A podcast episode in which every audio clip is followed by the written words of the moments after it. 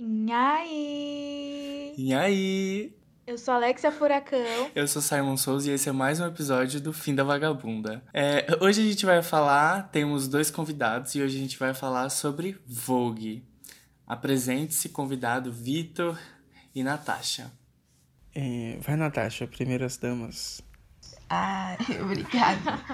Oi, meu nome é Natasha Lobozaio. Eu tenho 17 anos, sou integrante, faço parte da comunidade Ballroom daqui de São Paulo e do Brasil também. E além disso, também sou modelo nas horas vagas, estudante, e é isso.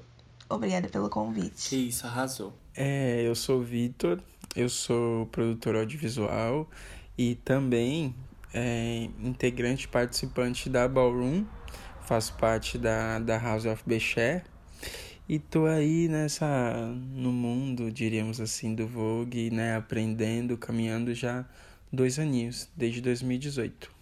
Já? Já. Caramba. Bastante Nossa, tempo. parece que foi ontem. É, é, então, foi passar muito rápido.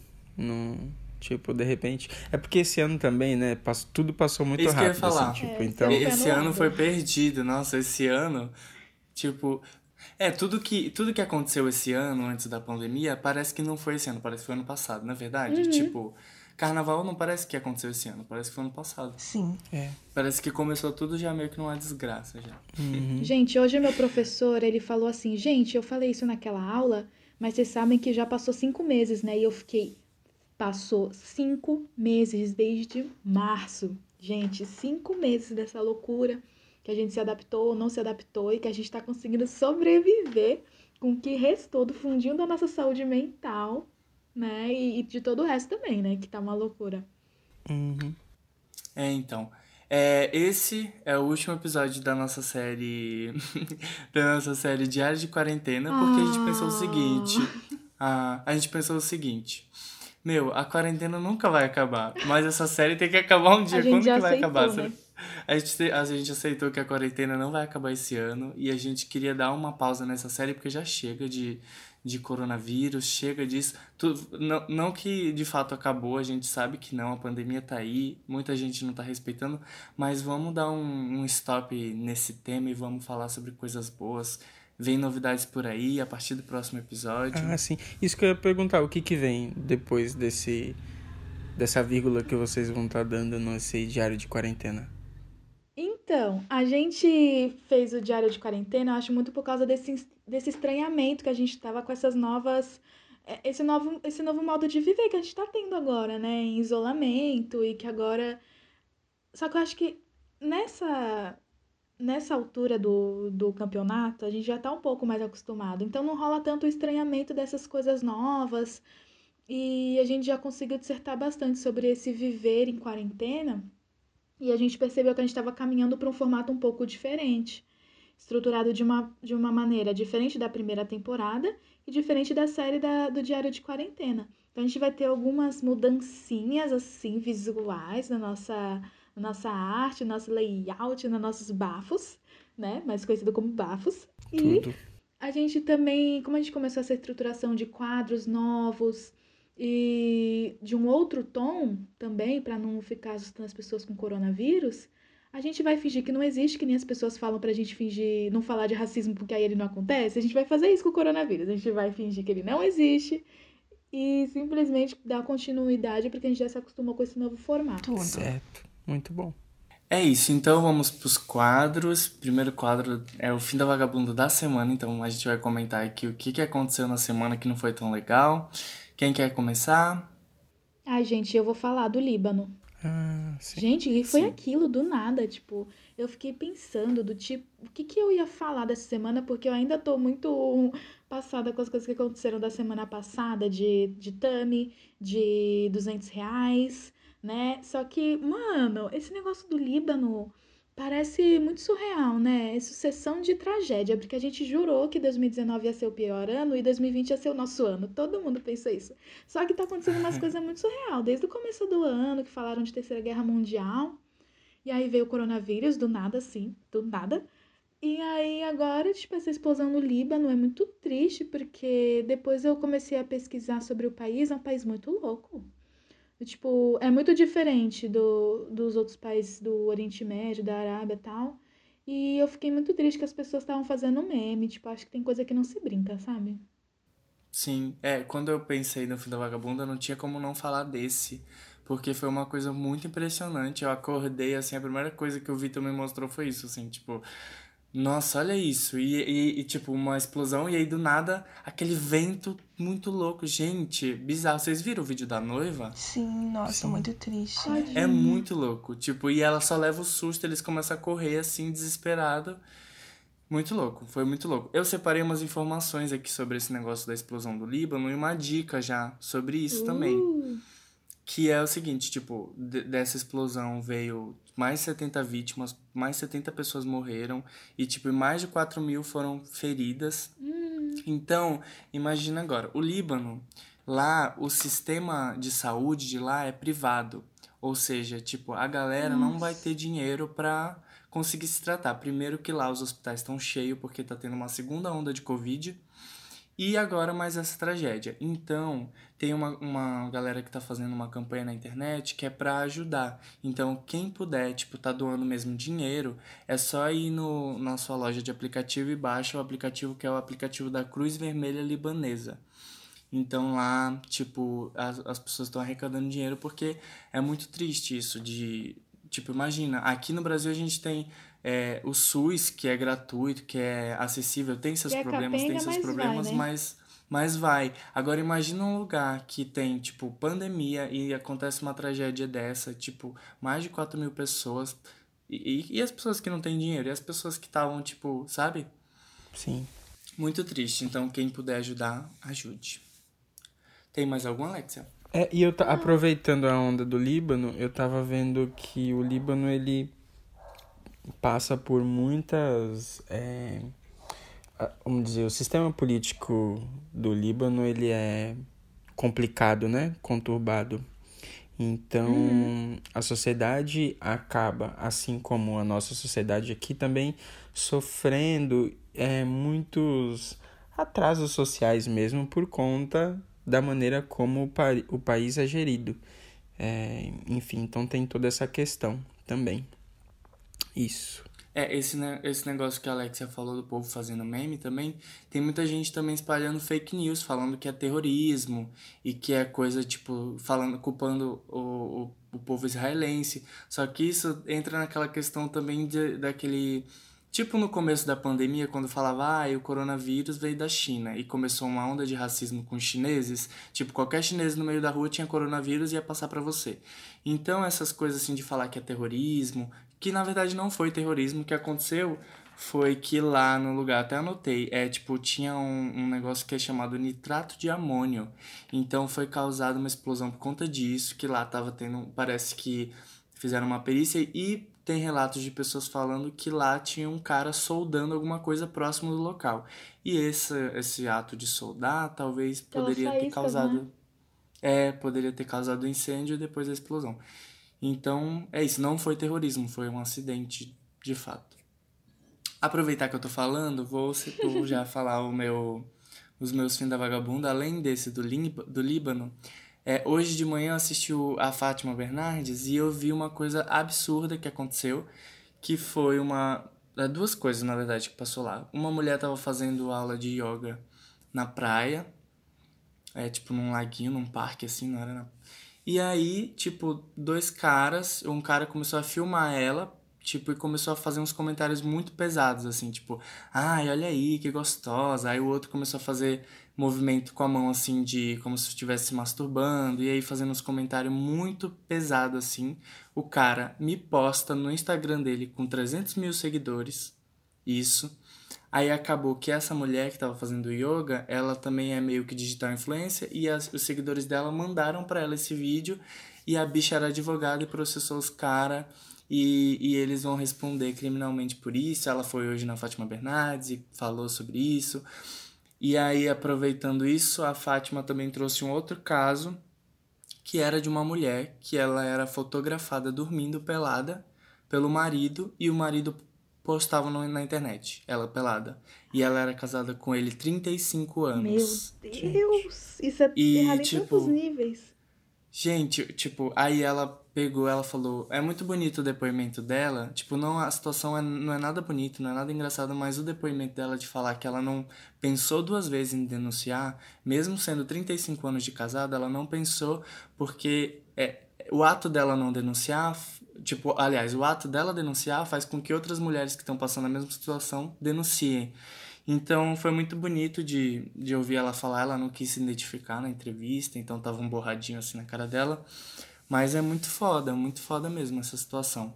Sobre isso aí que você falou, tipo, é uma situação muito recorrente pra, pra gente que é mulher, né? Do tipo, a gente às vezes quer, sei lá, tipo, correr na rua, só que o peito balança, alguma coisa assim, tipo, e a gente fica preocupada com os olhares porque isso é uma coisa que afeta porque as outras pessoas acham que têm direito sobre o nosso corpo, de falar ou de olhar, ou como se fosse uma coisa pública. Tanto que umas semanas atrás eu vi num grupo que eu tô de. Acho que é um grupo sobre maternidade feminista, nunca seja mãe, mas eu gosto de ler sobre isso. E, ou sobre ginecologia natural, umas coisas assim, sabe? Um grupo só de mulheres. E a mulher ela expôs uma situação que ela tava limpando a casa, assim, tipo, com uma roupa de ficar em casa, tal, sem sutiã. E ela viu que o vizinho dela tava gravando ela e, tipo, pensa, você tá limpando a sua casa, você tá ali passando, fazendo qualquer coisa dentro da sua casa e você não pode deixar a janela aberta porque tem uma pessoa te filmando. Isso é horrível. E às vezes eu fico pensando nisso, né? Do tipo, ah, a gente quer ter o corpo livre, só que o corpo livre também não é só sobre, ah, a gente quer ficar pelado em qualquer lugar, não é sobre isso, é sobre ter o corpo respeitado independente do que ele tá, porque, tipo, esse tipo de abuso poderia acontecer com qualquer roupa, com qualquer prática. Tipo, se a mulher estava fazendo yoga, ela não precisaria estar tá fazendo yoga. Ela podia estar tá andando, que ela podia, poderia sofrer um tipo de assédio assim e tal. E eu fico muito feliz que ela tem esse tipo de, de apoio, né? Do tipo, ela é advogada e ela tem seguidores que, tipo, foram, né? Imagina se fosse uma mulher anônima, uma mulher que não sente que tem uma rede de apoio. Ia ser mais complicado. Mas eu fico feliz também, né? Que ela pôde sair dessa. Uhum. Sim, ela falou que os caras, tipo, ameaçaram ela e tudo, umas coisas super pesadas, assim, mas, tipo, ela, o fato dela expor isso é muito bom porque ajuda, teoricamente, né, a proteger ela, porque mais pessoas sabendo do caso, os caras não vão ameaçar ela, porque é uma coisa, tipo, em nível nacional, e, tipo, ajuda outras pessoas que também passam pela mesma coisa a denunciar, então muito louco. Isso me fez lembrar, Alex, é um dos filmes que você vai mostrar na sua mostra. Esse episódio vai sair, é, vai um depois, dia depois. Né? É, é, vai sair depois que a mostra acabar. Mas vai ficar no YouTube? Não. Ah, Não, kkk. então, a questão é que eu tô. Eu fui convidada pelo Movimento Ela, né? A Nani Boni, para fazer uma mostra cinematográfica no Festival Ela desse ano, que vai ser. que foi, né, totalmente online, porque a gente tá gravando na quinta e o festival é nesse final de semana, né? 7, 8 e 9. Então, é, o meu segmento era o cinema e eu queria fazer uma coisa falando sobre feminilidade, né? Uma mostra com esse recorte. E aí, para falar de gênero, eu pensei que não poderia ser uma coisa binária, senão ia acabar indo numas ideias que eu não tenho tanta concordância. Eu chamei o Transceda, né, para serem meus parceiros nesse, nessa mostra. E aí a gente fez uma seleção de alguns filmes a gente, onde a gente pode falar sobre gênero, sobre feminilidade, os corpos que performam ou que deveriam performar e não performam, e sobre o que que, o que, que é, né, isso na sociedade e tal. E aí tem, tem um filme, né, esse filme que você viu, O Corpo Feminino, que é um filme muito legal, que vai passar, só que o que acontece? Esse filme, ele tem entrevista com meninas menores de idade, algumas, né, das entrevistadas. E aí a diretora, quando eu fui pedir para assistir, para poder fazer a curadoria, ela perguntou se ficaria gravada a mostra, porque ficaria mesmo, o festival todo ficou gravado. Só que aí eu tô vendo um jeito de recortar a exibição dos filmes, porque por causa desse negócio do cancelamento, tipo, são pessoas que quando gravaram ainda estavam muito novas, tipo, hum, criança, pré-adolescente, e agora um pouco mais velha, se alguém pega uma coisa que falaram assim espontaneamente, num, num, num filme, num recorte de falar sobre gênero e tal, tipo, super abertos, as pessoas podem pegar coisas e distorcer e atacar e tal, porque hoje em dia todo mundo é público, né? Uhum. Então a parte dos filmes não vai ficar gravada, mas eu quero ver um jeito de deixar o debate gravado, assim, a gente falando um pouco, porque, poxa, né? É, na próxima semana a gente fala o que que deu, dá o resultado disso e aí vocês vão lá assistir. Deixa eu falar uma coisa. É, na, é, Alexia falou, ah, não, porque tem menor de idade. Natasha é menor de idade, mas ela é emancipada. Temos uma emancipada aqui Uh, tá, querida, então tá. Como que emancipa? Como que faz pra emancipar? Fiquei curioso. Ai, é todo um processo burocrático, gente, é muito difícil. Foram, tipo, uns dois meses indo e saindo de cartório. E a assinatura ali, a assinatura aqui. E muito dinheiro também. Ai, horrível. Nossa. Horrível, não faça. Não. Espera, espera dar 18 anos. Mais, mais, mais, mais barato, né? Sim, sem necessidades assim. É, Natasha, você Então- tem algum fim da vagabunda aí dessa semana que você percebeu pra compartilhar com a gente? Eu tenho um. Então, além do Líbano, que foi algo realmente muito triste, não tive um assim muito grande, porque estou em casa, tipo, desde março, literalmente. Mas nessa semana eu precisei sair pra ir no médico numa consulta e aqui em casa não tem janela. Então eu fico em casa, eu não sei se lá fora tá sol, tipo 30 graus, ou se tá 12 graus. E eu simplesmente só coloquei aquela roupa mais linda, mais bela, porque, tipo, primeira vez saindo nessa quarentena. E quando eu estava quase pegando o ônibus, eu vi que tava muito frio, tipo, uns 18 graus. E eu, Meu assim, de saia, sem blusa, sem nada. Foi, assim, terrível pra mim. Passei muito, muito frio. Então, chequem a previsão do tempo antes de sair de casa. É uma boa, é uma boa. Esse, esse negócio que tu falou de sair de casa na pandemia, né? Tipo, a gente vai no mercado, a gente quer o mais belo possível, porque não tá saindo pra lugar nenhum. Aí eu fico tipo, não, gente, eu tenho que sair. Sim, É, então, É um evento, mercado.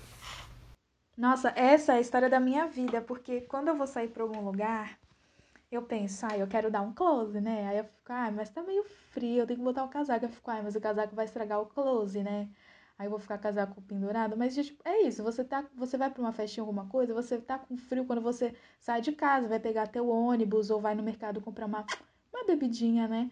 Quando você chega lá na festa lá, já esquenta, já esquenta. O tanto de gente, dança, tudo, já dá aquela esquentada. Mas o antes e, e depois de, tipo, sair de casa e ter que voltar pra casa, que é o frio da vagabunda mesmo. Sim. O frio da O frio da vagabunda. vagabunda. Uhum.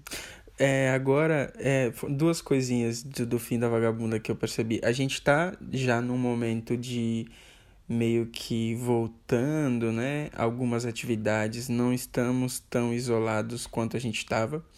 Então eu tô vendo que aqui, né, no Brasil, mal a onda passou, as coisas estão voltando. E sem o cuidado, sem a atenção que deveria acontecer, necessária, né? Porque o nosso país é, é continental, é gigantesco, então tudo isso precisaria ser feito com mais atenção. E a outra coisa que eu vi, eu tava um tempo sem ver o jornal, hoje eu assisti, é, tava mostrando o ministro do Meio Ambiente numa terra indígena. Aliás, esse ministro do Meio Ambiente, ele já tá condenado, ele é condenado pela gestão que ele fez aqui no estado de São Paulo, né? Enfim, e aí ele tá agora no governo federal. E aí tem essa questão dos garimpos na Amazônia, né? Vocês acho que acompanharam alguma coisa.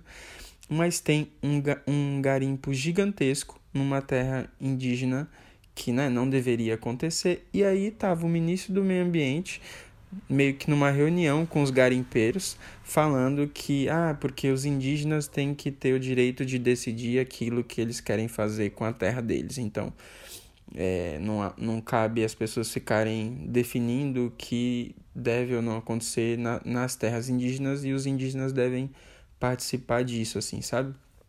Tipo, ah, se as pessoas querem fazer o garimpo, então tinha que ter um jeito de legalizar isso aqui, mesmo que, que esteja ferrando com o solo, enchendo de mercúrio, poluindo os rios, enfim, toda essa destruição. E a pessoa que deveria estar cuidando, zelando, né, pelo meio ambiente, por políticas públicas, tá ali, tipo, de mãos dadas com tudo que, que tem de errado. Então, acho que esse é um grande, é um grande fim da vagabunda, esse ministro do meio Meu ambiente. Deus, Eu- a Marina eu Silva espero chora todo dia em posição fetal na cama dela, gente. Meu Deus, olha essas coisas. Não é? Gente, espero que eles paguem por tudo isso que eles estão. E vão, e vão. No final dessa pandemia, a gente vai ver eles sendo responsabilizados por todos esses crimes aí. Será, Espero Simon? Deus. Eu espero que sim. Nossa, você falou com uma convicção. Você tá metido com previsão do, astrológica? A gente tem que fazer um episódio sobre adivinhando o futuro. Aí a gente faz várias previsões. Ai, nossa. Eu não tenho certeza. Eu sei lá, eu fico olhando pra umas pessoas tipo Rodrigo Maia, Eduardo Cunha. E eu fico me perguntando se um dia alguma coisa vai acontecer. Mas sei lá, é muito estranho. E um fim da vaga. Pode falar. Ah, não, eu ia dizer que assim, a gente tá vendo aí o desgoverno Bolsonaro, né? Então, uhum. o Bolsonaro é, fazendo, cometendo vários crimes. E aí, então essas coisas demoram, porque ele foi democraticamente eleito, então ele tá lá, tá fazendo é, todo o atraso social que ele tá causando, mas parece que ele também vai ser cobrado sobre isso, assim, não, não sei quanto que, tipo, ele deveria sair agora, né? Mas ele vai ser, tá sendo já processado em cortes internacionais, é, com por crimes contra a humanidade, mesmo pela falta de, de política, de postura, de tudo que ele fez aí nesse momento de pandemia que não contribuiu, só atrapalhou. Então ele vai ser cobrado disso. E aí eu acho que essas pessoas também, em algum momento, vão ser cobradas também. Amém. Ah, é, o Vitor falou aí, ele lembrou muito bem, a segunda vez que ele participa do Fim da Vagabunda, a primeira vez foi no, no episódio de Desgoverno Bolsonaro, onde a gente faz a retrospectiva do, do primeiro ano do mandato dele. E olha, é um dos episódios mais ouvidos do Fim da Vagabunda, olha. viu? a gente tem que revisitar esse episódio e falar, vocês nem sabiam o que estava por vir. É, então. Quando você pensa que não pode piorar, vai lá e piora. Eu ia falar que eu não tinha me tocado desse fim da vagabunda da semana, que quando o Simon falou sobre fake news, eu lembrei que é o caso do Caio Revela, gente, que eu é vi. um influencer, né? E é, ele é LGBTQIA. Só que acho que a principal pauta dele não é sobre isso, é sobre corpo livre, né? Porque ele é gordo e ele sempre tenta trazer essa coisa do corpo livre. Ele já foi. Ele, ele tem uma fama, assim, né? Ele é influencer. E ele fala umas coisas super legais, mas é óbvio que, tipo, ele recebe muito hate e tal, porque ele é gordo. E simplesmente mataram ele, a internet matou ele, num grupo que, assim, sinceramente já deu o que tinha que dar, né? O LDRV. Assim, acho que foi um dos primeiros Você acha, Alexa? que nossa, eu acho. Pior que, tipo, eu vejo as coisas, mas tem umas coisas que eu vejo lá que eu fico nervosa, porque o Verdade. LDRV é meio que terra de ninguém, sabe? Já foi a era, né? Já foi, eu acho que é meio Você terra de participa ninguém. do LDRV, Natasha? pessoas- Desculpa, Alex. Não, não participei, mas eu vi pelo Twitter e achei, tipo, gente, como assim, sabe? As pessoas não têm um senso. Tipo, não se importam, empatia zero. Tipo, ele tem uma família, imagina a família lendo que. E vários veículos, tipo, simplesmente compartilharam essa notícia sem checar. E, tipo, o cara vivo, imagina a família dele lendo isso, que, tipo, o menino morreu, que tava no hospital Albert Einstein. Gente, olha essa fic, meu Deus. Gente, o povo, o povo tira não sei da onde, né? E o pior é que, tipo, eles fizeram super atraso, porque eles falaram que ele tinha morrido por causa de complicações da obesidade lá, infarto, não sei o quê, sendo que, tipo, não foi. Ele nem passou mal, ele tá bem, ele tá ótimo, ele, ele abre espacate, gente, ele é incrível e, tipo, as pessoas falando que ele morreu em decorrência da obesidade, é só mais um, esse negócio de ficar associando o corpo gordo com falta de saúde, sendo que, tipo, mano, o Caio Revela tá Sim. bem. Fim da vagabunda. Yes. Então agora vamos finalmente falar sobre o tema da semana, que é o Vogue. Uh! Eu e a Alexia, a gente separou algumas perguntas para vocês dois. Uhum. É, Então, vamos começar? Posso começar, Alexia? Pode. Então, ó, a primeira pergunta que eu deixei separada é para vocês explicarem o que, que é o Vogue, porque deve ter gente com certeza que não faz ideia do que, que é. Pra gente situar É. os vagafãs, né? Exato. O que é o Vogue? O que é esse movimento? Bom, o Vogue, ele é um estilo de dança que ele nasceu decorrente de uma comunidade, de uma cultura chamada Ballroom, que nasceu em 1960, mais ou menos, lá no Harlem, em Nova York, e que tá aí até hoje, né? Se popularizou muito, muito mesmo nesses anos, principalmente por reality shows, séries, o pessoal que gosta de assistir ball por, pelo YouTube, plataformas assim. E é um estilo de dança que tem dentro dessa comunidade, mas ballroom também não se resume só em voguing. Nós temos muitas outras categorias além dessas dançadas. E além disso, também existem outras formas de voguing. Na ballroom, nós temos três até então, que seriam o vogue femme, o old way, que também é conhecido como pop deep spin, e o new way, que é uma forma mais elástica, vamos dizer assim, do vogue, mais flexível. É, bom, você perguntou o que é o vogue ou voguing? Que, qual foi a pergunta que você fez? E agora, pode explicar qual é a diferença dos dois? Tá, então beleza. É, assim, né? Eu não sou nenhum expert, mas o que eu fui entendendo que é isso. Você vai participando, vai. Não é porque você está participando um mês, um ano que você sabe tudo. Então você vai catando algumas coisas. Então tem o Vogue, que é a dança, né? A, a, a, parte do baile que a gente vê, que as pessoas apresentam, que se apresentam, que as pessoas batalham. E aí tem o voguing, né? E a, a ballroom, que a, gente, a cultura ballroom, que meio que é assim. É, são várias temáticas, né? Retratadas, tratadas, vivenciadas, que fazem parte de uma cultura, cultura do voguing e a cultura ballroom. Natasha, se eu tiver errado, tu me, tu me Tu Não, me tudo bem. Cancela. Mas é, é, me cancela. Mas é isso. E aí é isso. Então, o Vogue e a cultura ballroom é uma cultura com diversos. É, com diversas vivências dentro dessa cultura. E o Vogue, que é o que a gente pode ver, né? Que é a dança, é uma vertente, uma, uma expressão dessa cultura. Arrasou? De onde que surgiu esse nome? Sei... Ai, desculpa, Ana. Não, tudo bem, arrasou demais. Só tava elogiando a fala. Ai. De onde que surgiu esse nome? Como que surgiu o Vogue? Tipo, como a, a origem? Ela falou que foi nos anos 60, mais ou menos, lá em Nova Isso. York. Mas como que foi isso? Alguns movimentos, assim, pelo que eu entendi, né, pelo que eu vivenciei nesse período, foram acontecendo. Um deles é que, né, é, o Vogue, a, o Vogue em a cultura ballroom, ela retrata a comunidade LGBT, não retrata, ela é sobre a comunidade LGBT. Então a comunidade LGBT desde sempre precisa, precisou, é, criou espaços para existir, para se expressar, enfim, para viver.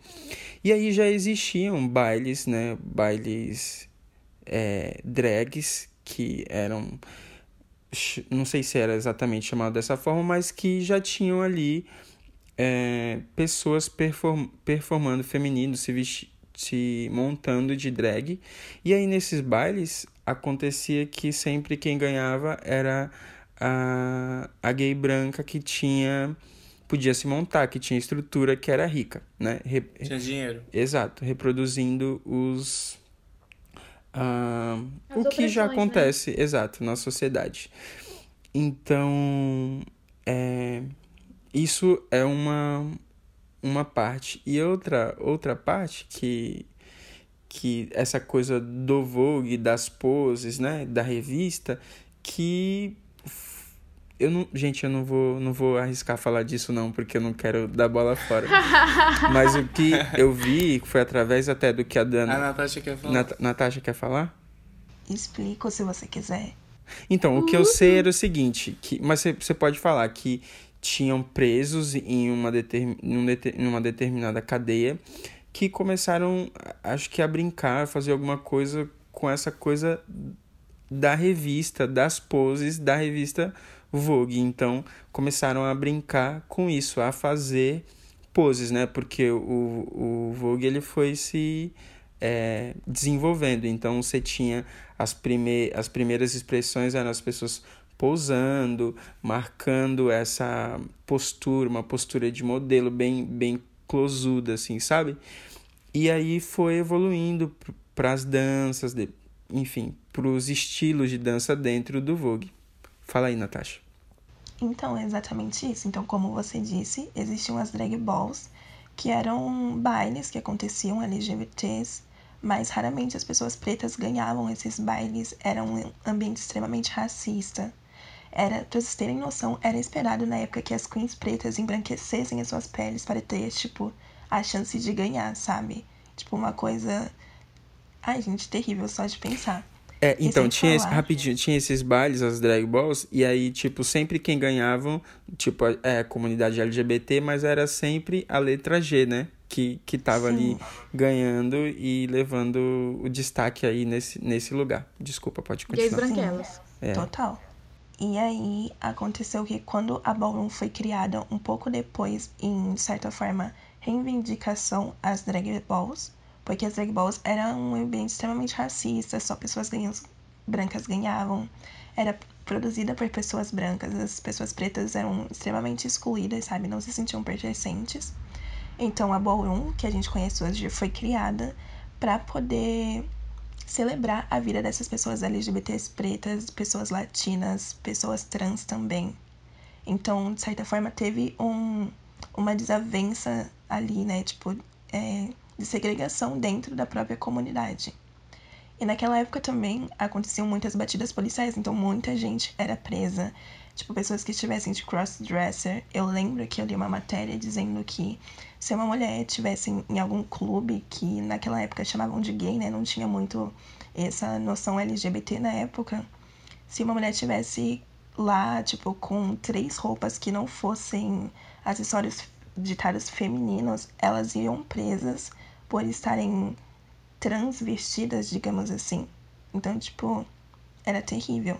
E aí, por, por conta disso, de muitas pessoas serem presas, nas cadeias eles não deixavam entrar muito, digamos que, revistas de conteúdo ou jornais. E o que eles consideravam revistas sem conteúdo eram essas revistas de modas, ou seja, a Vogue. Porque era o quê? Pessoas ricas na sua casa com cachorro chique, sabe? Tipo, suas mansões usando roupas caras. E era o que eles ditavam sem conteúdo. Então era a única revista, o único conteúdo que eles conseguiam ter acesso lá dentro. As pessoas LGBTs presas. Então nisso eles tinham competições dentro da cadeia mesmo, imitando aquelas poses e o que se originalizou futuramente no pop deep spin, que também conhecido como old way, que é aquela dança mais parada, mais posada e também a categoria voguing. E aí quando essas pessoas elas saíram, saíam das cadeias, elas começaram de certa forma a criar essa categoria na própria ballroom mesmo. Então teve o início do vogue no posing, a categoria posing, e depois o pop deep spin. E depois de um tempo, algumas femme queens que viam aquela dança sentiam que tinham que colocar coisas a mais ali, sabe, para se sentirem mais pertencentes daquela Quem dança. são as Femi Queens, Natasha? As femme queens são mulheres trans ou travestis, que são as maravilhosas e perfeitas femme queens da ballroom. Tem um espaço muito grande, um papel muito grande e muito importante para a cena. Posso complementar uma coisa que você estava falando? Então, quando tinha essas drag, drag balls, né, chamadas, é, as pessoas, as pessoas trans, as mulheres trans, as travestis, elas acabavam sendo excluídas. Então, assim, é, quando a, o Vogue, né, a Ballroom foi, foi criada, foi como a necessidade de um espaço para existência de corpos transgêneros, corpos pretos, corpos latinos periféricos. Então, o Vogue ele é uma cultura preta, periférica e que é, exalta, que é, homenageia a feminilidade, né? A feminilidade, ela é, como eu posso dizer, ela é oprimida em, em todos os espaços da sociedade e no Vogue ela é celebrada, ela é, enfim, homenageada, diríamos assim, sempre assim. Então, é um lugar para corpos é, transgêneros, né? Pretos, latinos, periféricos. Sim, totalmente. E também Tudo. exaltar. Oi, desculpa, pode falar. Não, só ia falar tudo mesmo, é tudo pra mim. Olha isso, gente. Vogue é incrível, né? Você quer história? Porque as pessoas Toma. acham que é só o close, mas, tipo, não é só o close, sabe? Tem toda Não, essa história não é trás só que o faz close ser muito mesmo. mais importante, mais incrível. Exatamente. Sim, essa, essa discussão aí de falar do Vogue lembrou de uma coisa que foi falado bastante agora, que foi sobre o De Férias com Ex, que, que teve a versão gay agora, né? A versão LGBT. Só que aí é isso, ainda tá muito preso nessa, nessa questão assim, aí eles falam, ah, tem diversidade LGBT. Mas você vai abrir lá, vai ter, tipo, essa questão de novo da gay branca ali, padrãozinha, e só isso. Mais nada. Tipo, e e aí fala que é LGBT, onde o G tá bem maior que todas as outras siglas e sobre isso. Tipo, essa, essa representatividade não representa todo mundo. Então é, é tipo, é como se fosse, ai, vamos dar uma cota aqui pros, pros LGBT, mas vamos botar os LGBTs esteticamente para vender nosso produto, né? Porque muito triste. Exatamente. Vocês É, fizeram alguma coisa? Oi. Senão eu ia falar pra Natasha, como que você chegou no, na Ballroom, Natasha? Como é que foi essa sua...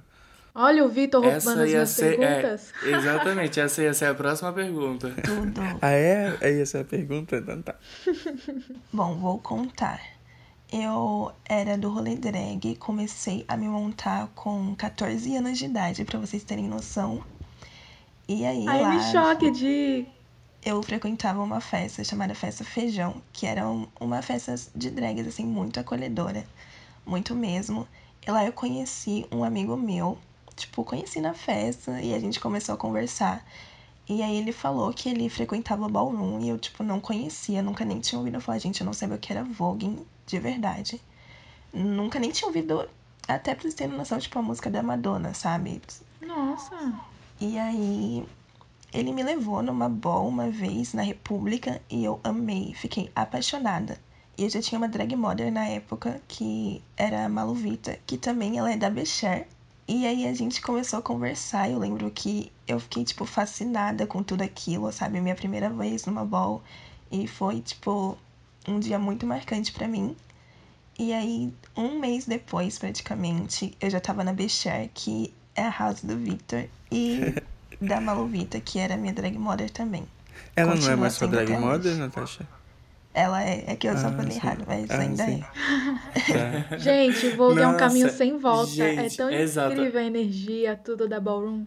É. Ela, ia, ela falou aí desse negócio da, da primeira ball, né? De ir. Gente, foi tudo a minha também, porque foi, no, foi aqui em São Paulo também, na República. E, e foi incrível, porque eu, eu lembro do tema, era o tema meio político. Então, cada categoria tinha o seu subtema. Tipo, o tema no geral era política, mas as categorias tinham seu subtema. Então, tinha lá, ai, mamando na teta do governo. Aí tinha o Ministério do, do, do Meio Ambiente. Aí tinha as pessoas montadas com umas plantas, umas coisas assim, tudo. Foi incrível, foi incrível. Nunca vou esquecer desse dia. Vitor, agora você. Como você começou no Vogue? Ah, então, eu é, estava já assim há algum tempo querendo fazer alguma coisa com dança, né? Tipo, na, na ideia de que através da dança. Eu sou uma pessoa que, que eu gosto de dançar, sempre gostei, mas E dança muito bem. foi algo que eu não, não desenvolvi, assim, na minha vida. Tipo, sabe, nunca estudei nenhum tipo de dança. E, e aí eu falei, ah, é, isso tem, né, mais, dois anos atrás, um pouco mais de dois anos, eu tava buscando alguma coisa. E teve uma oficina no Sesc, 0800, né, gratuita. E aí, é, que, que essa oficina estava sendo oferecida, ministrada pela Dana, que hoje é a, mod, a modder da, da house da qual eu faço parte, a Dana Lisboa, cantora, artista, enfim. E aí ela tava dando essa oficina. E eram, tipo, foram acho que al- algumas semanas, tipo, umas oito, duas vezes por semana.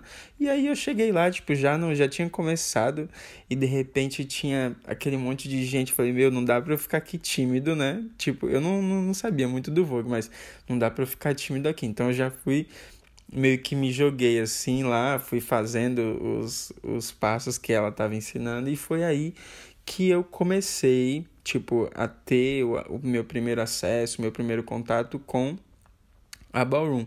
E depois que acabou aquelas aulas, que eram livres e abertas, a galera que tava ali meio que falou, meu, e aí, o que a gente faz? O que a gente vai fazer? A gente quer continuar se encontrando, quer ensaiar, não sei o quê. E ficou nessa coisa de, de criar house, e aí que é nesse movimento surge a, Becher, que é a house, né, que eu faço parte, que é a Dani e a Moda, e que eu tô aí nesse, nesse processo até hoje. Então tu tá desde Arrasou. o começo. Sim. Incrível. Gente, eu não sabia que tinha criado nesse momento. Eu achei que já, já existia antes. E aí você começou a fazer parte. Eu não sabia que tinha sido criado nesse momento. Foi. Mas que bom, né? Que teve uma continuidade. Sim. Sim, demais. Alexia, sua vez. Então, agora que a gente já falou o que que é o Vogue, como vocês conheceram, eu queria perguntar para vocês sobre se vocês se sentem acolhidos, é, como que é esse sentimento? Porque se tem uma coisa que é muito boa, a gente sentir esse sentimento de pertencimento, né? E eu acho que essas coisas que a gente falou, que, que vocês falaram, na verdade, né, sobre da onde surgiu o Vogue, dessa necessidade, sabe? Vem além do desejo, vem da falta de um lugar para a gente expressar Sim. nossos corpos e tal, através da dança, performance, os looks também que são incríveis. Essa forma de arte, né, de, de performar, que até então, mesmo no, no cenário LGBT, não tinha para corpos corpos diferentes, né? E o Vogue é uma coisa para todos os corpos. Como Exato. que é? Tipo, vocês se sentiram acolhidos de cara? É, Como que é esse sentimento, assim, de pertencimento? Bom, Pode ir, Nath. desde o início, já me senti totalmente acolhida, tipo, desde o primeiro momento que eu pisei numa ball, até quando entrei na minha primeira house, eu saí da minha primeira house, entrar na minha segunda house, acolhimento tava ali sempre, assim, em todos os sentidos. É, essa relação de família, de irmandade que a gente tem dentro da ballroom, né? De sentir que a gente tem uma segunda família, que nós temos, temos as nossas irmãs, os nossos irmãos, mother, father, independente. E que também não se baseia só numa house, sabe? Eu lembro que mesmo depois de eu ter saído da Bechar, eu ainda continuo nessa relação de irmandade, tipo, com a Victor, com outras irmãs minhas da cena também. E principalmente me sinto acolhida na cena por questão de eu sentir que tem pessoas como eu, sabe? Somos todos LGBT, somos, mas eu tô vendo ali que tem pessoas pretas que entendem o que eu passo, sabe? Que estão ali me apoiando, que apoiam a minha arte, mesmo levando choque nas bolas, mas eu tô ali sendo valorizada. e é, tipo, incrível pra mim. A Ballroom realmente mudou bastante a minha vida. Que legal. Eu, eu sou uma pessoa que eu diria tímida. Eu sou uma pessoa tímida. Em geral, assim. Em alguns lugares, momentos não, mas, né? Em geral, eu sou uma pessoa tímida. E eu acho que também sempre tive essa necessidade de uma falta de um espaço de existência, de vivência, é, para que eu pudesse sentir que eu estava no meu espaço, sabe? Então, assim, desde sempre eu é, vi como um lugar de liberdade, um lugar de acolhimento, um lugar de respeito, onde você tá entre os seus iguais, sabe? E aí eu fiquei, tipo, é, comecei, sei lá, acho que maio, né? E eu nunca tinha ido numa ball. Eu fiquei, tipo, maio até novembro, mais ou menos assim, tipo, sem, sem conhecendo um pouco do Vogue e tal, mas não, não, não tinha ido numa ball. Inclusive eu deixo é, como dica já, tipo, se você puder, tiver a oportunidade, vá num, numa ball, assim, sabe? Você vai, Verdade. enfim, é, só você vivendo mesmo pra saber. E aí eu fui assim muito despretensioso num, nessa ball que é que que o nome dela era Afrodiaspórica, que foi incrível assim, tipo, quando eu cheguei nesse nesse lugar, eu falei, é, eu quero estar tá aqui assim. né? Eu quero estar nesse lugar. Então, de repente, tipo, ah, aí é isso. Era um, uma, uma casa, assim, uma casa de shows, e aí tinha uma passarela, as pessoas, os jurados, e eu não, não sabia qual era a dinâmica, o que ia acontecer. E aí, de repente, eu vi as pessoas ali, cada um se expressando do seu jeito, da sua forma, da maneira que quisesse mesmo, assim. Então, assim, é, eu nesse momento, nesse dia, eu, eu percebi, eu falei, esse é um lugar para as pessoas existirem, para que todos os corpos possam existir, para que você possa existir e se expressar do jeito que você quiser, e é um lugar de liberdade, de acolhimento, de enfim que tá fora né do que a gente costuma viver no dia a dia então foi um foi transformador assim para mim e nessa primeira ball e ter e ter essa vivência assim poder experienciar experienciar isso E sabe o que que eu acho interessante disso que você falou sobre a sua experiência? É que você é um homem negro LGBT. Então, existem dois recortes, né? Existe a questão do gênero e existe a questão da raça. Então, às vezes a gente, por estar num ambiente né, que levanta pautas de raciais e tal, a gente já se sente acolhido num certo nível, mas eu acho que por causa das suposições sobre o homem negro e como esse corpo negro masculino deve se comportar na sociedade, isso acaba limitando muito a gente, né? Até quando a gente está num, num espaço que, que trava essas batalhas antirracistas, sabe? Com, com iguais da raça. Tipo, espera uma certa conduta do homem negro. E, tipo, no, nas balls, no, no movimento do Vogue, não tem isso, porque é um lugar onde você pode livremente expressar sua feminilidade ou não, de uma forma, da forma que você sentia à vontade, né? Existem uhum. esses dois recortes, sobre ser LGBT e sobre ser preto também. É, não, a questão de ser preto, né? De estar. Tá... Aliás, a ballroom só existe por conta das pessoas pretas. As pessoas pretas precisavam de um espaço, né? Aí você começa. É, pessoa preta, transgênero, periférica, precisavam de um espaço para existir. Então, assim, se, se esse espaço existe hoje é por conta dessa necessidade. E aí é um espaço para a gente estar tá falando, é, é, é isso, né? Debatendo várias, vários assuntos que são pertinentes da comunidade LGBT. E o racismo, né? É, ele é um problema da sociedade, ou que a sociedade criou, e é um problema estrutural. Então, assim, não tem como não ser é, discutido, não ser debatido, não ser pautado. E, e aí é isso, é um espaço para que esses corpos existam e celebrem a sua existência, sabe? Do jeito, da forma como cabe melhor para você. Então, e por exemplo, eu já tô há dois anos na, na Ballroom e eu nunca caminhei, eu nunca fui, nunca batalhei. É, e, eu, e porque eu nunca me senti à vontade, eu não quis, não tive esse desejo. Ou melhor, estava previsto para fazer isso em 2020, mas acabou, Poxa. por enquanto não aconteceu. Mas é isso, sabe? É um espaço que eu existo na liberdade e no meu tempo. Quando eu me sentir à vontade para fazer alguma coisa, eu vou fazer. Me expressar, fazer qualquer coisa de qualquer jeito, eu vou qualquer coisa de qualquer jeito, não. Quando eu quiser fazer qualquer coisa da forma que for, eu vou fazer. E, é isso. E a Natasha, hum, tipo, já caminhou, já batalhou. Inclusive, a gente tinha falado, né, Natasha, de treinar para poder entrar no, no Baby Vogue. Sim, era uma meta, né? Sair do Baby Vogue.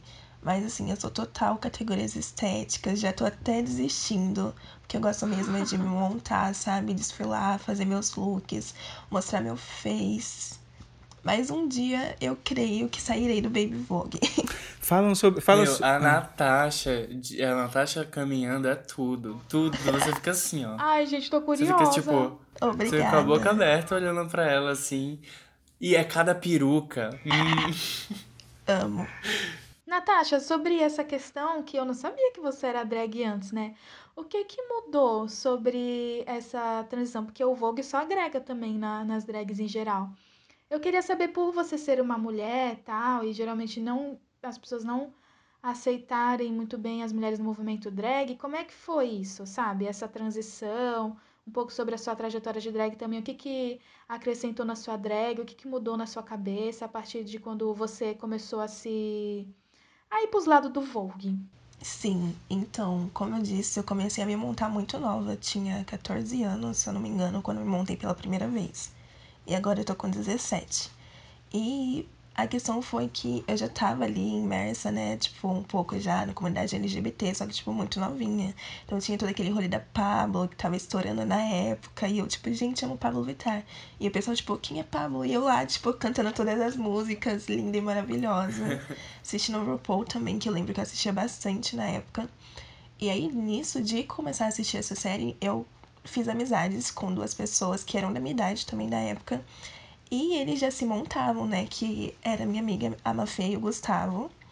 E a Mafê, ela tinha, sei lá, 14 anos também, 15, e ela já se montava. Então ela foi, tipo, uma total inspiração para mim. Eu gostava muito de drag, mas nunca tinha passado pela minha cabeça me montar. E aí ela falou: Meu, você precisa se montar. E ele, você precisa se montar também. E aí eles me levaram nessa festa que eu disse, que foi a Feijão, que foi a festa que eu comecei aí quando eu era bem novinha. E quando eu me montei pela primeira vez, assim, gente, foi, meu Deus, tô liberta. Mas foi muito de boa para mim, de verdade, por ter esse acolhimento deles, por a minha amiga já ser uma inspiração para mim, sabe? De sentir eu sou mulher, sou cis, mas eu posso fazer drag independente disso. O que me pegava mesmo eram pessoas que não eram do meio drag. E pessoas, tipo, que não estavam ali o tempo todo, sabe? Tipo, era LGBT, mas como assim você é mulher e faz drag? E aí toda vez era aquilo de eu ter que explicar de novo que eu, mesmo eu sendo uma mulher cis, eu podia me montar assim como qualquer outra pessoa, sabe? Que drag era uma forma de expressão, era tua persona interior e que, tipo, a minha drag era isso pra mim, sabe? E hum, muitas pessoas também falavam, ah, mas se tu é mulher, tu precisa ser drag king, né? E eu, não, gente, drag, minha drag é sem gênero, sabe? Se eu quiser expressar feminidade com a minha drag, eu vou expressar. É, era como um alter ego, assim, até.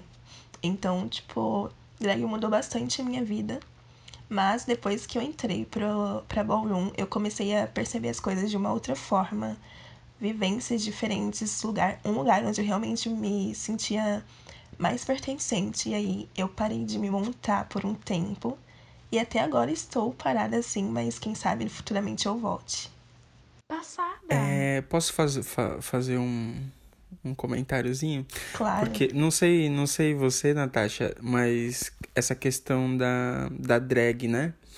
Por quê? Porque na maioria das vezes, quem monta uma drag é um, um homem cisgênero, gay, né? Então, assim, aquela pessoa se monta naquele momento e aí depois, quando acaba o momento do baile, ela tira a, a, a montação, a roupa e tá resolvida a vida, né? Resolvida, tipo, tá tudo bem, vai caminhar no dia a dia dela normal.